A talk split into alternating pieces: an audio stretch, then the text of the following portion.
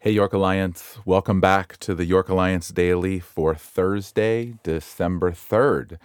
We are continuing to move into this Advent season, and so glad that you're joining us for these meditations as we consider the incredible reality of God become man and the longing in our hearts for the return of Jesus, for uh, the time when he will come again. It was great for those who were able to be with us to join us uh, during First Wednesday, um, although it's such a difficult thing to do that uh, to an empty room. Uh, there just was a sense of the Spirit meeting us and guiding us. I know we're still working through some technical issues, which uh, we are definitely addressing as we move uh, into this week, but uh, it's great to be able to pray together. And as I said last night, truly a privilege. I think something that we need to remember that God has given to us as a privilege. Um, also, want to remind you just briefly before we dive into the thought for today that uh, we will have our annual meeting. Uh, we will have it by Zoom. That information will be coming out uh, later today. And so uh, I want to let you know to be ready for that and prepared for that. Uh, there will be a Zoom link that will be in the email that comes out today. It will also be in our weekly email newsletter, and we'll uh, talk about it on Sunday morning as well. And so, love for you to join us six o'clock. I know Zoom is an odd platform for an annual meeting, but these are odd times, and so we're going to make some adjustments and do it as as best we can. Well, I, I want to continue to think about the idea of Advent. And, and as we do, I want to go to what is perhaps my favorite quote about the Advent season. It comes from Dietrich Bonhoeffer, the um, German theologian and martyr during World War II, uh, martyred for his opposition to Nazi Germany. And, and he has a variety of different meditations and thoughts on the Advent season. And one of the things that I think can be tricky about Advent is um, it's either so simple that our um, uh, uh, we, we feel like we're saying the same thing over and over again. I know as a pastor that can be really tricky. Um, everybody knows we're going to talk about Jesus coming to earth, right? That's the whole point. We're going to talk about the first coming and this year also the second coming, which has been historically a part of the Advent uh, celebration. But um, it's either so simple that it seems like you're saying the same thing again and again, or the opposite is true. The incarnation is so incredibly complex from a theological perspective. The writings that have been spent simply on John chapter 1 and Philippians chapter 2 alone would fill a library. The kenosis passage of Philippians 2, what does it mean that Jesus set aside his deity? Uh, the beautiful incarnation passage, the poetry of John chapter 1, that God took on flesh and dwelt among us. And w- what's it mean that the eternal light of the universe has come into the world? These are deep mysteries that cannot be plumbed by the human mind alone. And so uh, incarnation tends to land on either the overly simplistic or the overly complex. And I think as, as an average person, who's engaging the beauty of Advent and the longing of Advent, the desire for Jesus' second coming and the joy of his first, we can get um, uh, maybe start to feel as though we're out of our league, as though um, maybe we should just sing Joy to the World again and forget about the whole thing because it's just so complex or simplistic. And that's what I love about Bonhoeffer's quote uh, in uh, a book, a compilation of his uh, Christmas and Advent writings called God is in the Manger. Bonhoeffer says this. It's a longer quote, but stick with me. I think it's, it's really worth it. No priest, no theologian stood at the manger of Bethlehem. And yet, all Christian theology has its origin in the wonder of all wonders that God became human. Holy theology arises from knees bent before the mystery of the divine child in the stable.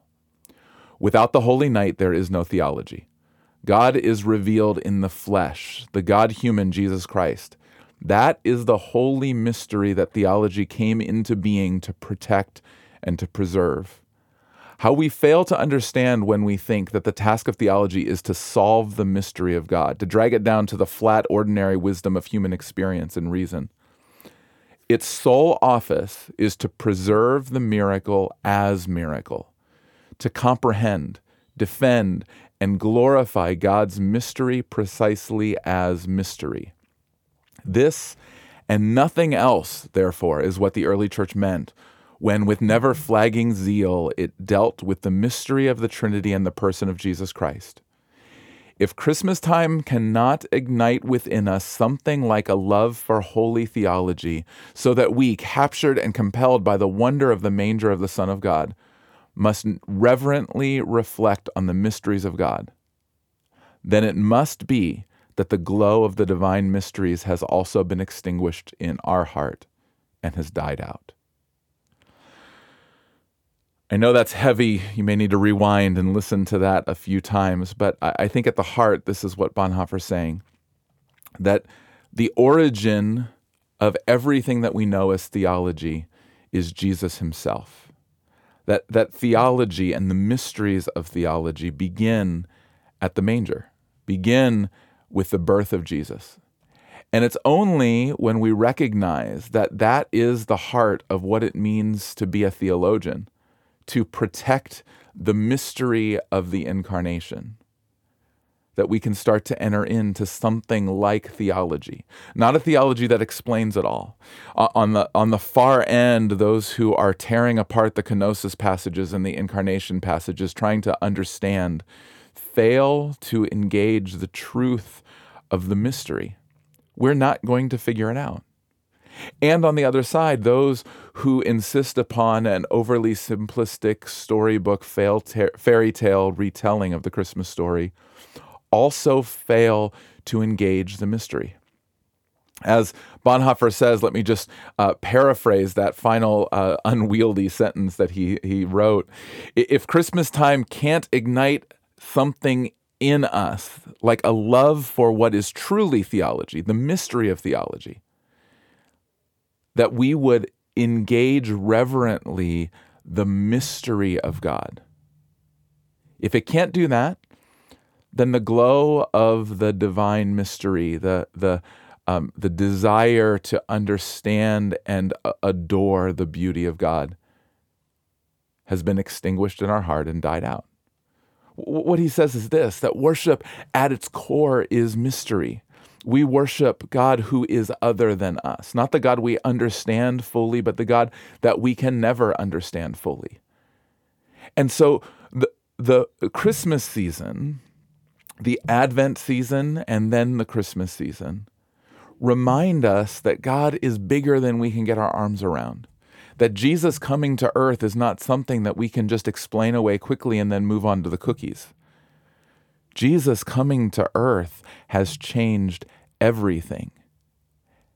And the distance between God and man, the incredible sacrifice that comes from the eternal God existing forever in spirit, taking on flesh and being incarnate among us, coming into the dirt and the grime and the brokenness and the ugliness and the injustice of our lives.